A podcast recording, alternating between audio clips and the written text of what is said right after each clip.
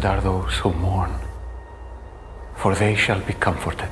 Oh, what peace we often forfeit. Oh, what needless pain we bear. Blessed are the meek, for they shall inherit the earth. All because we do not care. Rejoice, for your reward will be great in heaven. Everything to God in prayer. I'd open your Bibles this morning to the Gospel of John, chapter 1, verse 42. John chapter 1, I'm sorry, verse 45. John 1 45. The whole chapter of First John of John, excuse me, the whole Gospel of John's fantastic. The first chapter is spectacular. One of the greatest uh, that chapter is one of the greatest things that has ever been written in the history of time. Uh, we're not going to look at the whole chapter tonight, but we are going to look at uh, several verses. John chapter 1, verse 45. While you turn there, I, tared, shared with you last week one of our church members passed away last week, um, fought the fight and kept the faith, and he is in heaven with his uh, Savior today and happy as ever. Uh, Scott Robertson was his name. Scott's been a member here for, for decades, and his service will be Tuesday at 11 o'clock. Tuesday at 11 here in the sanctuary. John chapter 1, verse 45. Would you stand with me as we read God's word? Just a great story, by the way. Philip found Nathanael and told him, We found the one Moses wrote about in the law, and about whom the prophets also write Jesus of Nazareth, the son of Joseph. Nazareth? Can anything good come from there? Nathanael asked. Come and see, said Philip. When Jesus saw Nathanael approaching, he said of him, Here is a true Israelite, in him in whom there is nothing false. How do you know me? Nathanael asked. Jesus answered, I saw you while you were still under the fig tree before Philip called you. Then Nathanael declared, Rabbi, you are the Son of God, you are the King of Israel. Jesus said, You believe because I told you I saw you under the fig tree. You shall see greater things than that. Then he added, I tell you the truth. You shall see heaven open and the angels of God ascending and descending on the Son of Man. Let's pray together. Father, we thank you for these words. I pray you would open our hearts to understand them today. We thank you for Nathaniel. We understand his struggle. May you be glorified through these words. In Christ's name we pray. Amen. You may be seated. We continue with our series this morning from the second season of The Chosen entitled uh, today, Come and See. Simply entitled, Come and See.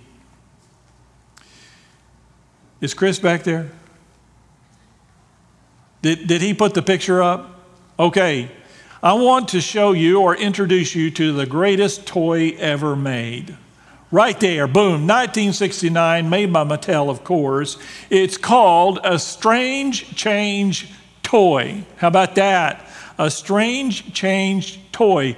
Got this when I was a kid. I was five years old, 1969. Vintage year, by the way, great year, fantastic. And um, this toy was especially good. Now, this is before Nintendo and all that junk. This is when toys mattered. You remember that?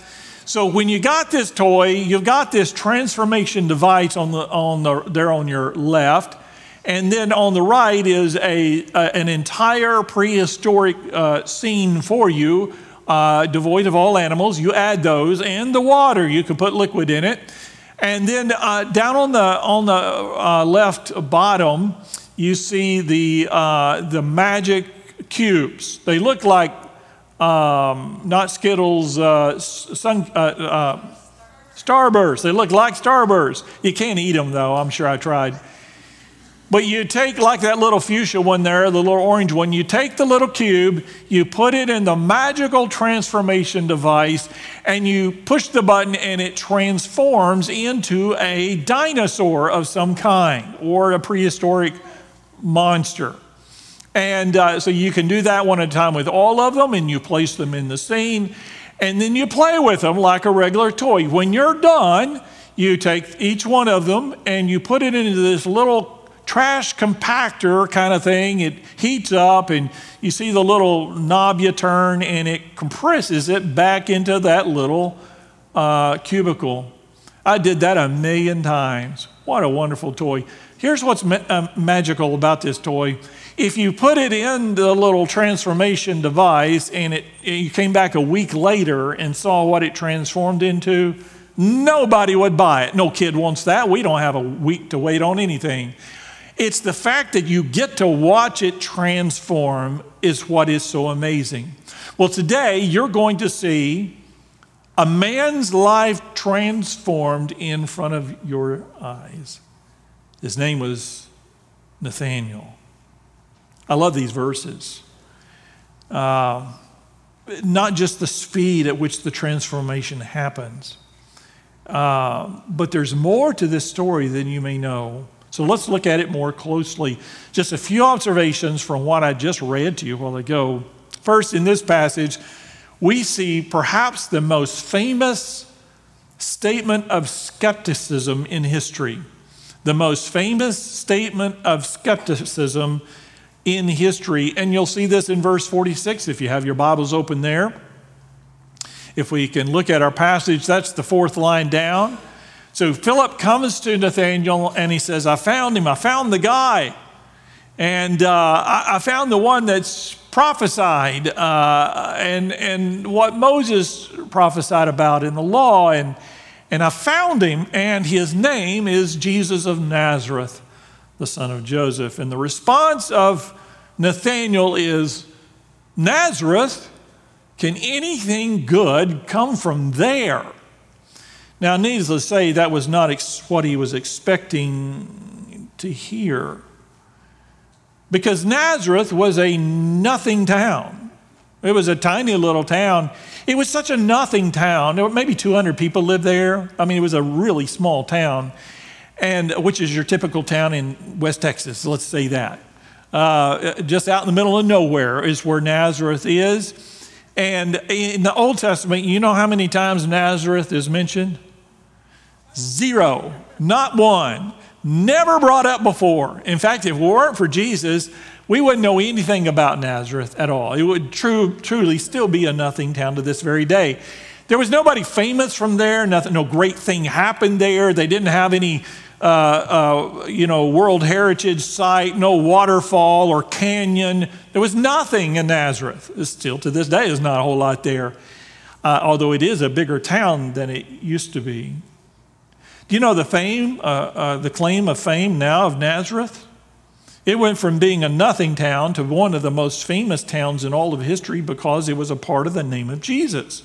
In the first century, you didn't have a last name, and so you, it was your first name, and uh, it, you, you were identified by your father, Jesus, the son of Joseph, but you were also identified by the town that you came from. In this case, he came from Nazareth.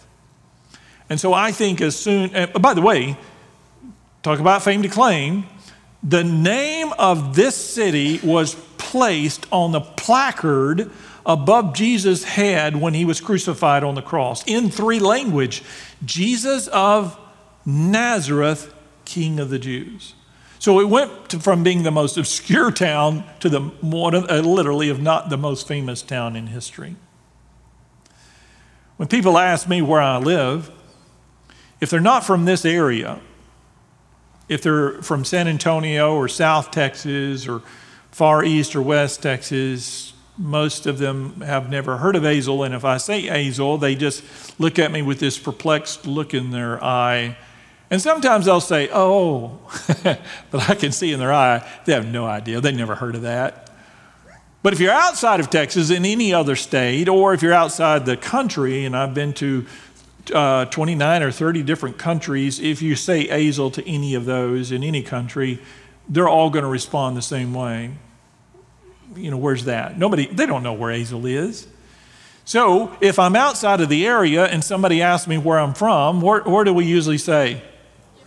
Fort Worth, because when they say Azle, where's that? I'll say, well, it's right by Fort Worth. And they'll go, oh, Fort Worth. So I just cut out the middleman and say, I'm from Fort Worth.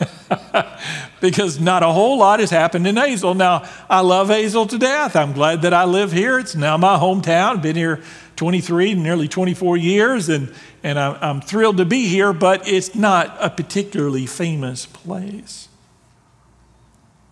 And so when Nathanael was told that the Messiah was found, and then Philip identifies where he's from, from Nazareth, frankly, uh, Nathanael doesn't believe him.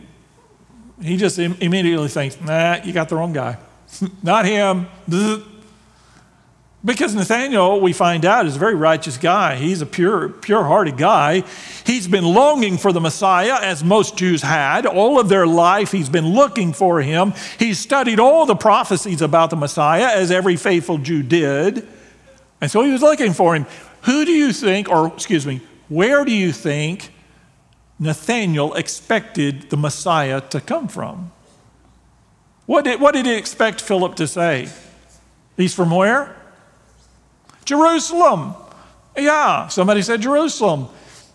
Of all places, I mean, that's the place. All the religious leaders were there.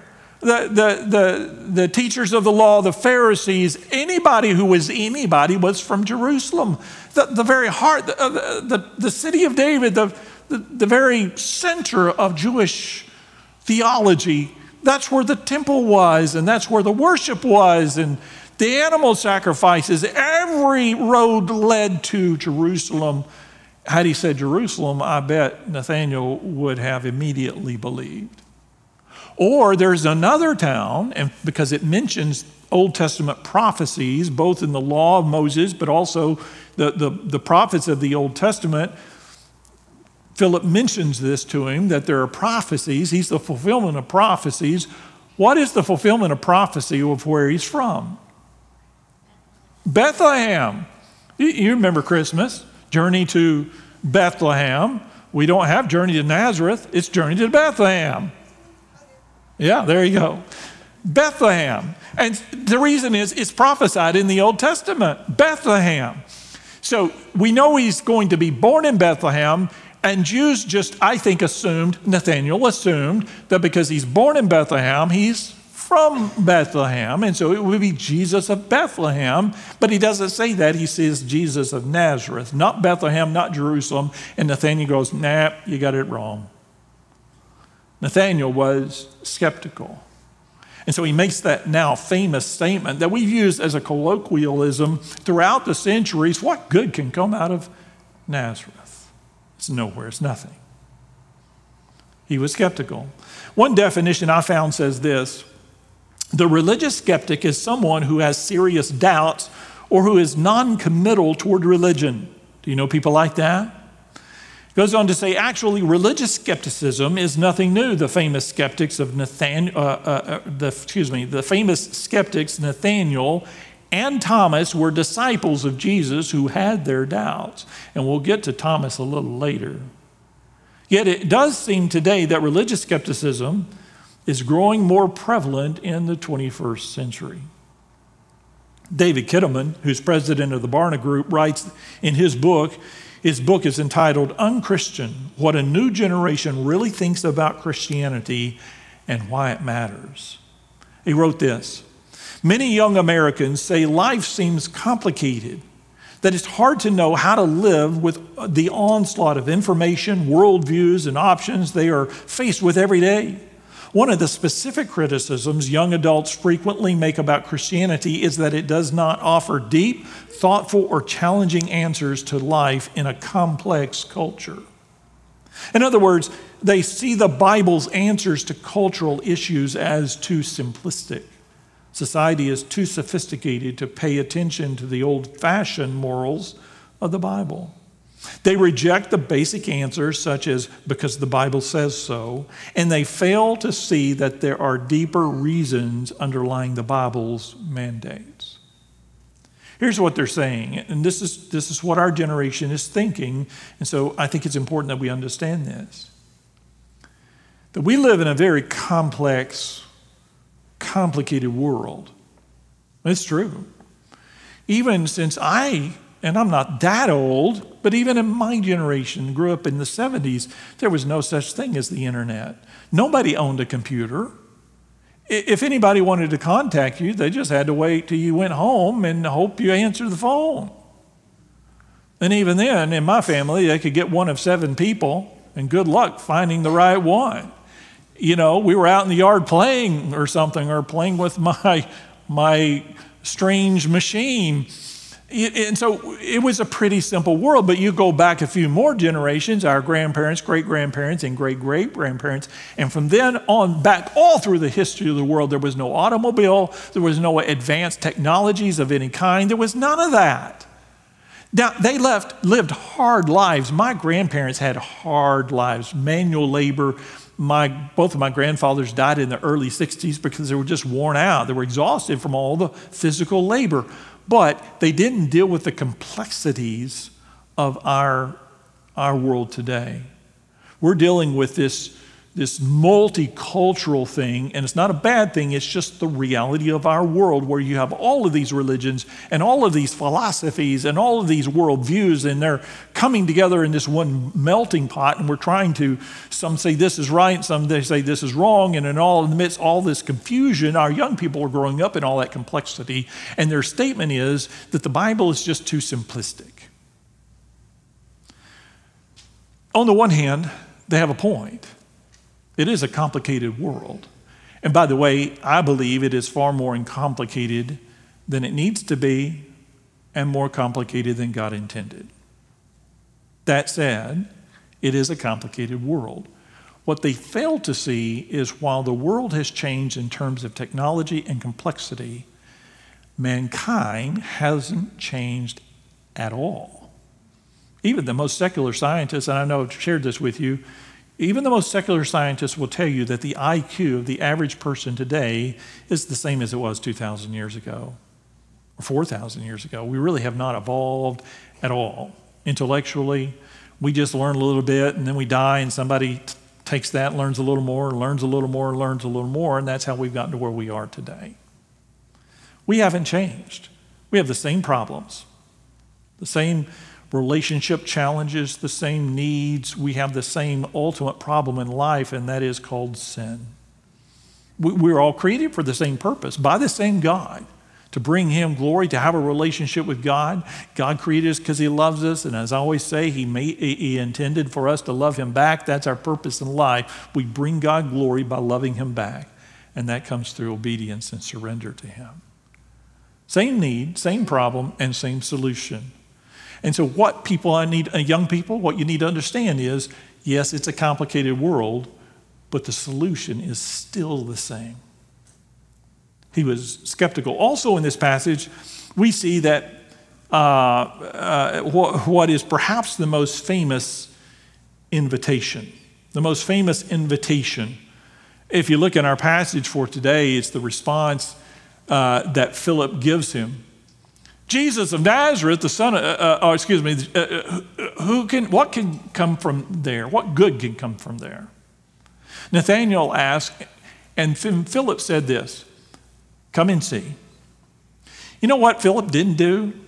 He didn't give him a five point thing and say, okay, I know what you're thinking. You're thinking Bethlehem, you're thinking Jerusalem, and I understand the theology of that, but Jesus was actually born in Bethlehem and grew up in Nazareth, and that's why this and that, such and such. He doesn't give him any backstory or commentary. He just simply says, What? Come and see. We're having a revival in uh, next month, and we have not had a revival in how many years? If you can remember our last revival, raise your hand. One, two, three. All right, great. Well, it's time for revival. and so when we have revival next month, I want to challenge you. And you may be sitting there thinking, you know, I can't lead people to the Lord. I didn't go to seminary.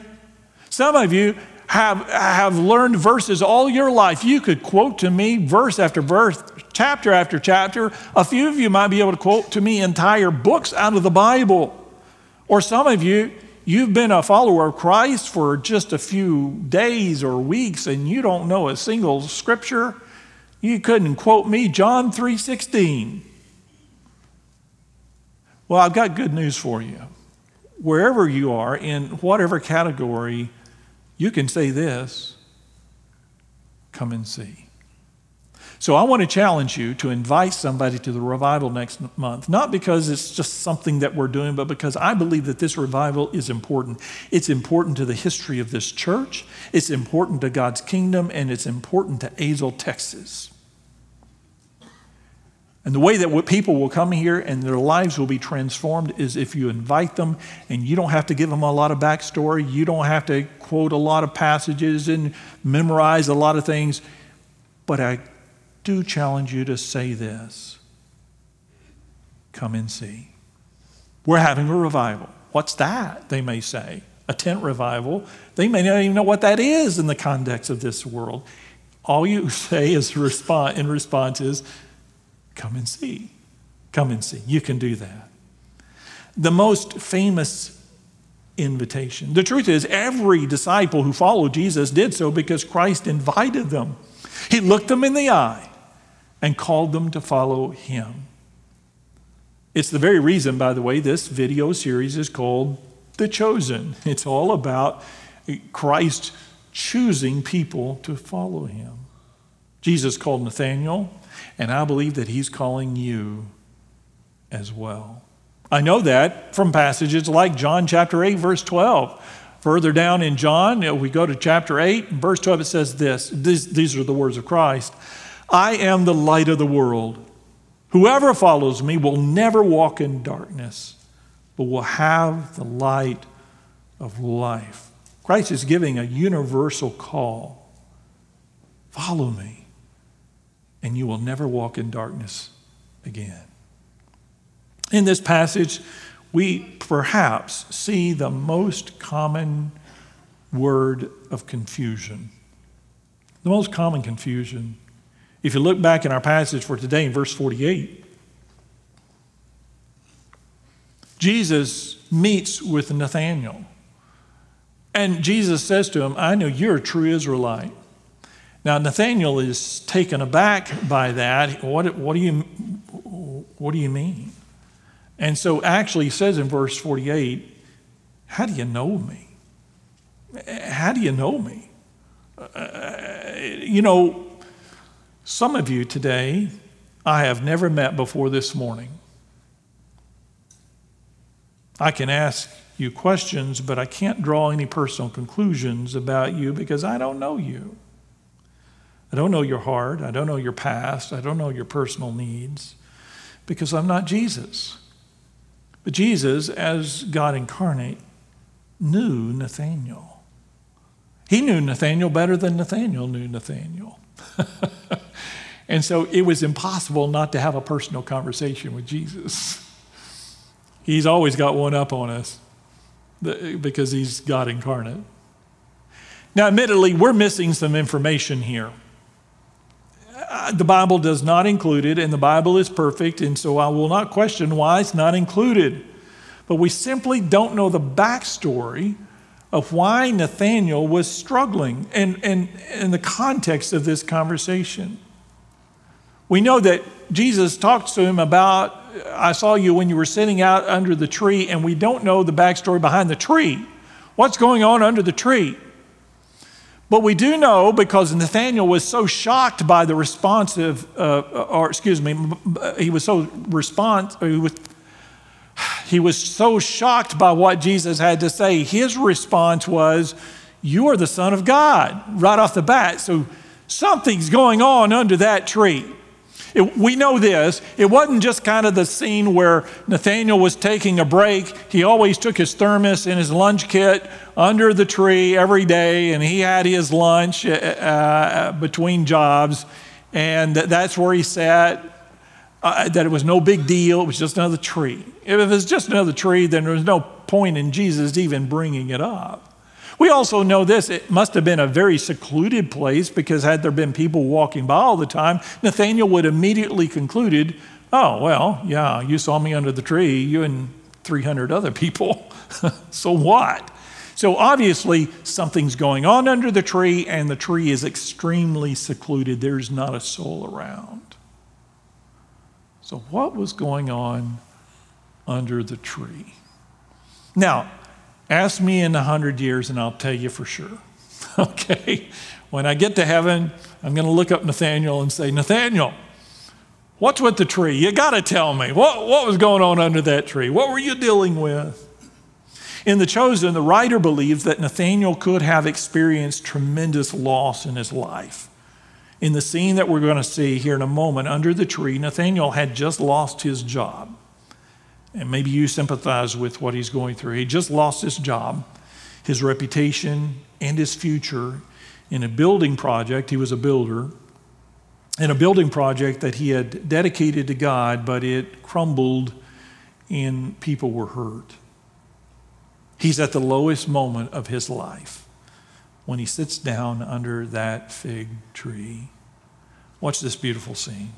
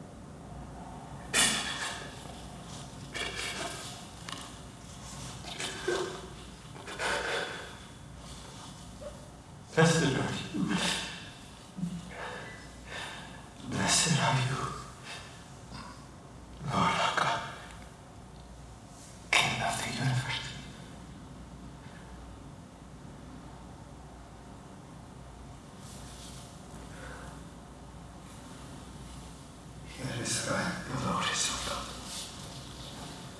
The Lord is open.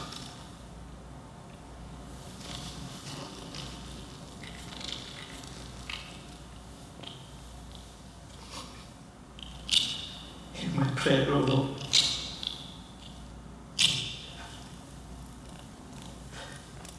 Not my cry of you.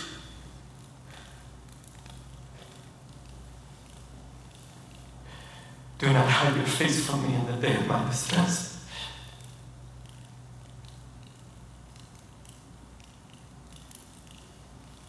Incline your ear to me. Answer me speedily in the day when I go.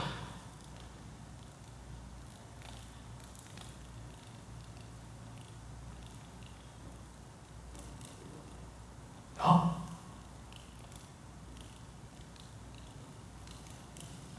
This was done for you.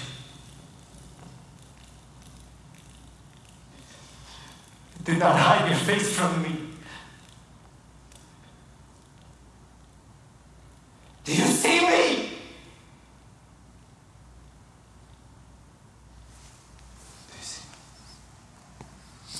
All right, he actually quotes one of the Psalms of David uh, to God, and um, um, David is clearly struggling in the psalm, which he often did. And so he's pleading with God don't turn away from me.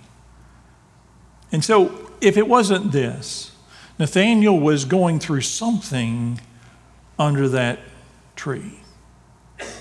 Now, listen to me. I believe that God allows us, He doesn't cause it, but I do believe He allows us to go through under the tree moments in our life. You're having a tough time. Something's wrong in your life. Maybe you're having an under the tree moment right now. Maybe nobody even knows, but you do. I want you to know what Nathaniel learned. I want you to know that God sees you. He sees us. He knows your pain. He knows your heart. He knows what you're going through. In this passage, we see also perhaps the most bold declaration. It's part of the beauty of the passage. Look with me in verse 49. The most bold declaration. It's what about third line down. Then Nathanael declared, Rabbi, which means teacher, you are the Son of God, you are the King of Israel. So Jesus says one thing to him I saw you under the tree. And boom, whatever happened under the tree, he knew immediately this is the Messiah. He actually calls him three names. First, he says, Rabbi, teacher. That's something that students said. Does that make sense? He's declaring at that moment, I'm a student of this guy. I'm going to learn from this guy. This is my teacher. Secondly, he said, You are the Son of God. That is substantial. The prophesied Messiah. And then he says, You are the King of Israel. Right there, he declares Jesus King. It's a wonderful scene. I think that God loves us to make bold declarations about him. We know from the letters to the seven churches in Revelation what God doesn't like is this mediocre, lukewarm kind of approach to God and our love for God.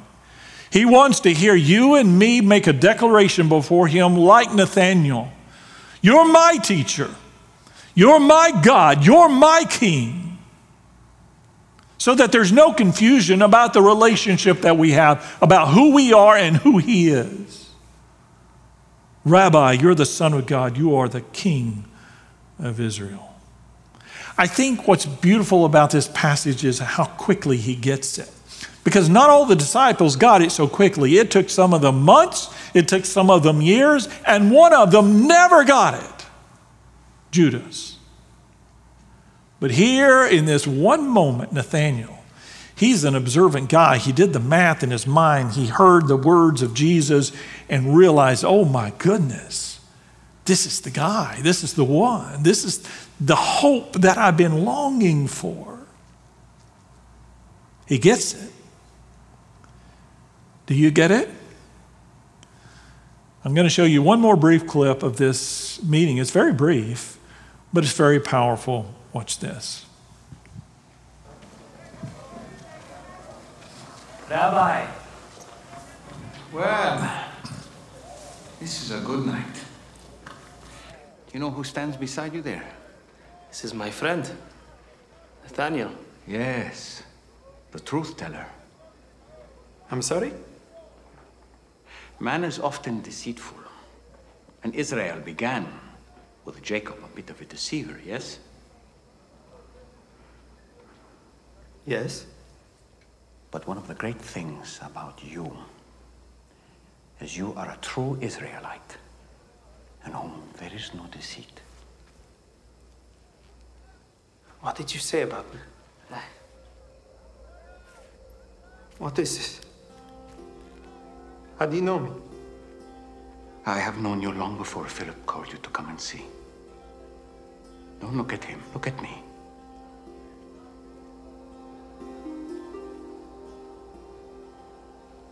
When you were in your lowest moment and you were alone, I did not turn my face from you.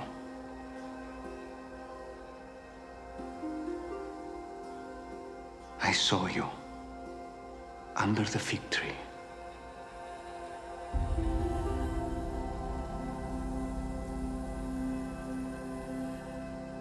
Rob, There it is.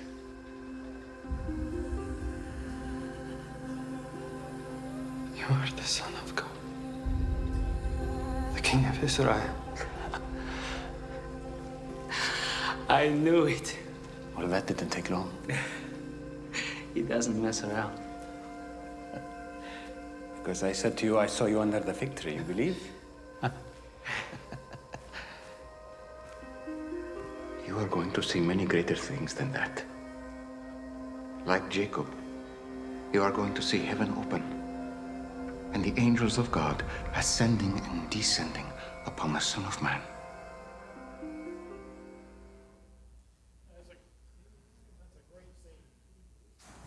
That's a great thing. I tell you what, I really love is Philip. I I think that's a good depiction of Philip.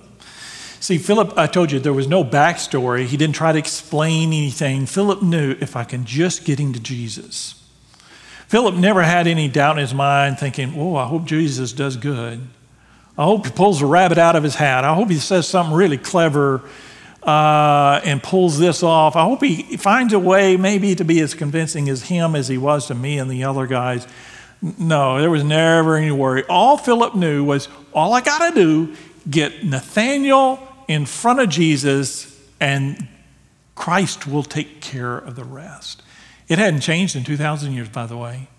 I don't want you to overly complicate the gospel. I don't want you to, to give in to pressure of thinking you have to answer all these questions and have all this knowledge.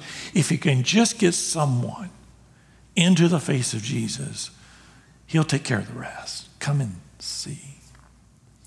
The other part I liked about that, that particular video, and again, he got it. Do you, do you get it?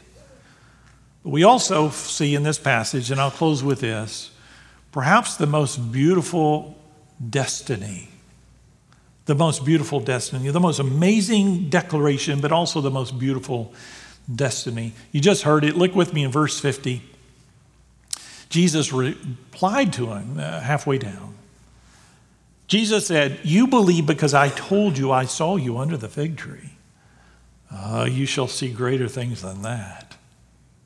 Then he added, I tell you the truth, you shall see heaven open and the angels of God ascending and descending on the Son of Man. The writers of the writers of the Chosen series noticed, as we all do, that Jesus is making a historical reference here. He's talking about the dream of Jacob. Do you remember this? Way back in Genesis chapter 28, um, uh, Jacob lays down one night, puts his head on a rock for a pillow, and then he has this dream, this vision. And in this vision, he saw this stairway. We call it Jacob's ladder, but it, it's actually biblically a stairway that goes from earth into heaven, and he sees angels coming and going on this stairway, this connection between earth and heaven. Now, in this passage, Jesus says to Nathanael, You're going to have this vision, you're going to have Jacob's dream. But there's one small change. Did you get it? he says, You're going to see angels ascending and descending on the Son of Man.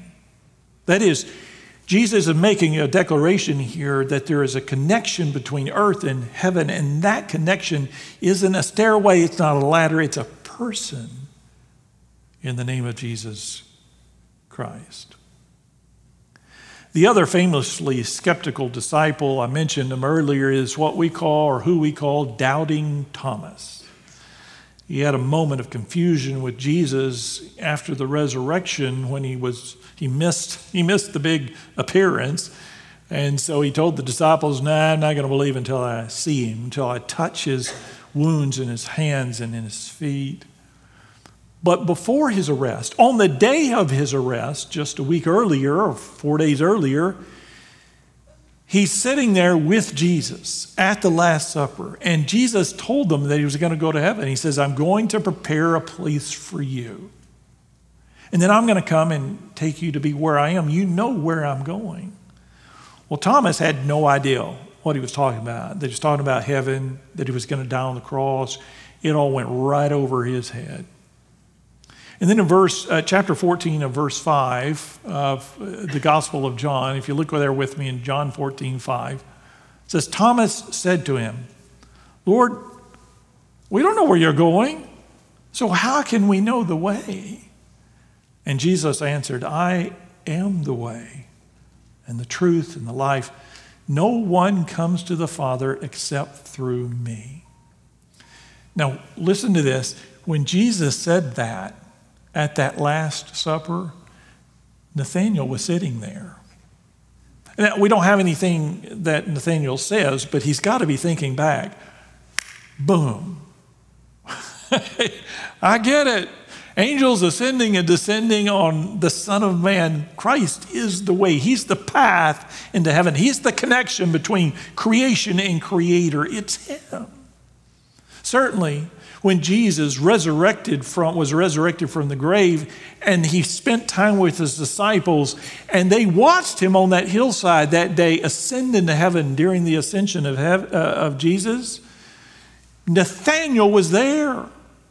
Watching Jesus disappear into the clouds, going into heaven, surely he remembered this statement this day. You will see greater things than that. You're going to see me as the way. Angels coming and going out of heaven. The connection is through me. Are you having an under the tree moment in life right now? There is a path for you a destiny, a way, a link, a stairway. And his name is Jesus. Perhaps the most famous statement of skepticism, how can he be the one? is followed by the most famous invitation of all come and see. The most common confusion, how do you know me, Lord? Is followed by the most bold declaration You are the Son of God. And the most beautiful destiny, you will see greater things than these, is a promise to Nathanael and to us. Pray with me. Lord, we come to you this morning. We acknowledge we are no different than Nathanael. We we are skeptical. We struggle with that in this complex world. It's hard for us to imagine or believe that our solution could be simple. We expect very complicated solutions to complicated problems, but the truth is, all that we need in life is found in Christ. All of our problems are actually spiritual problems. And so our solution is a spiritual solution in Him. Lord, we thank you today that you call us as you called Nathanael. We thank you that you see us while we're under the tree and we're hurting and we're struggling and we're searching. We thank you for the promise of your glory in him. Can I challenge you today? Have you accepted the invitation? Christ is calling. Follow me. What will you do?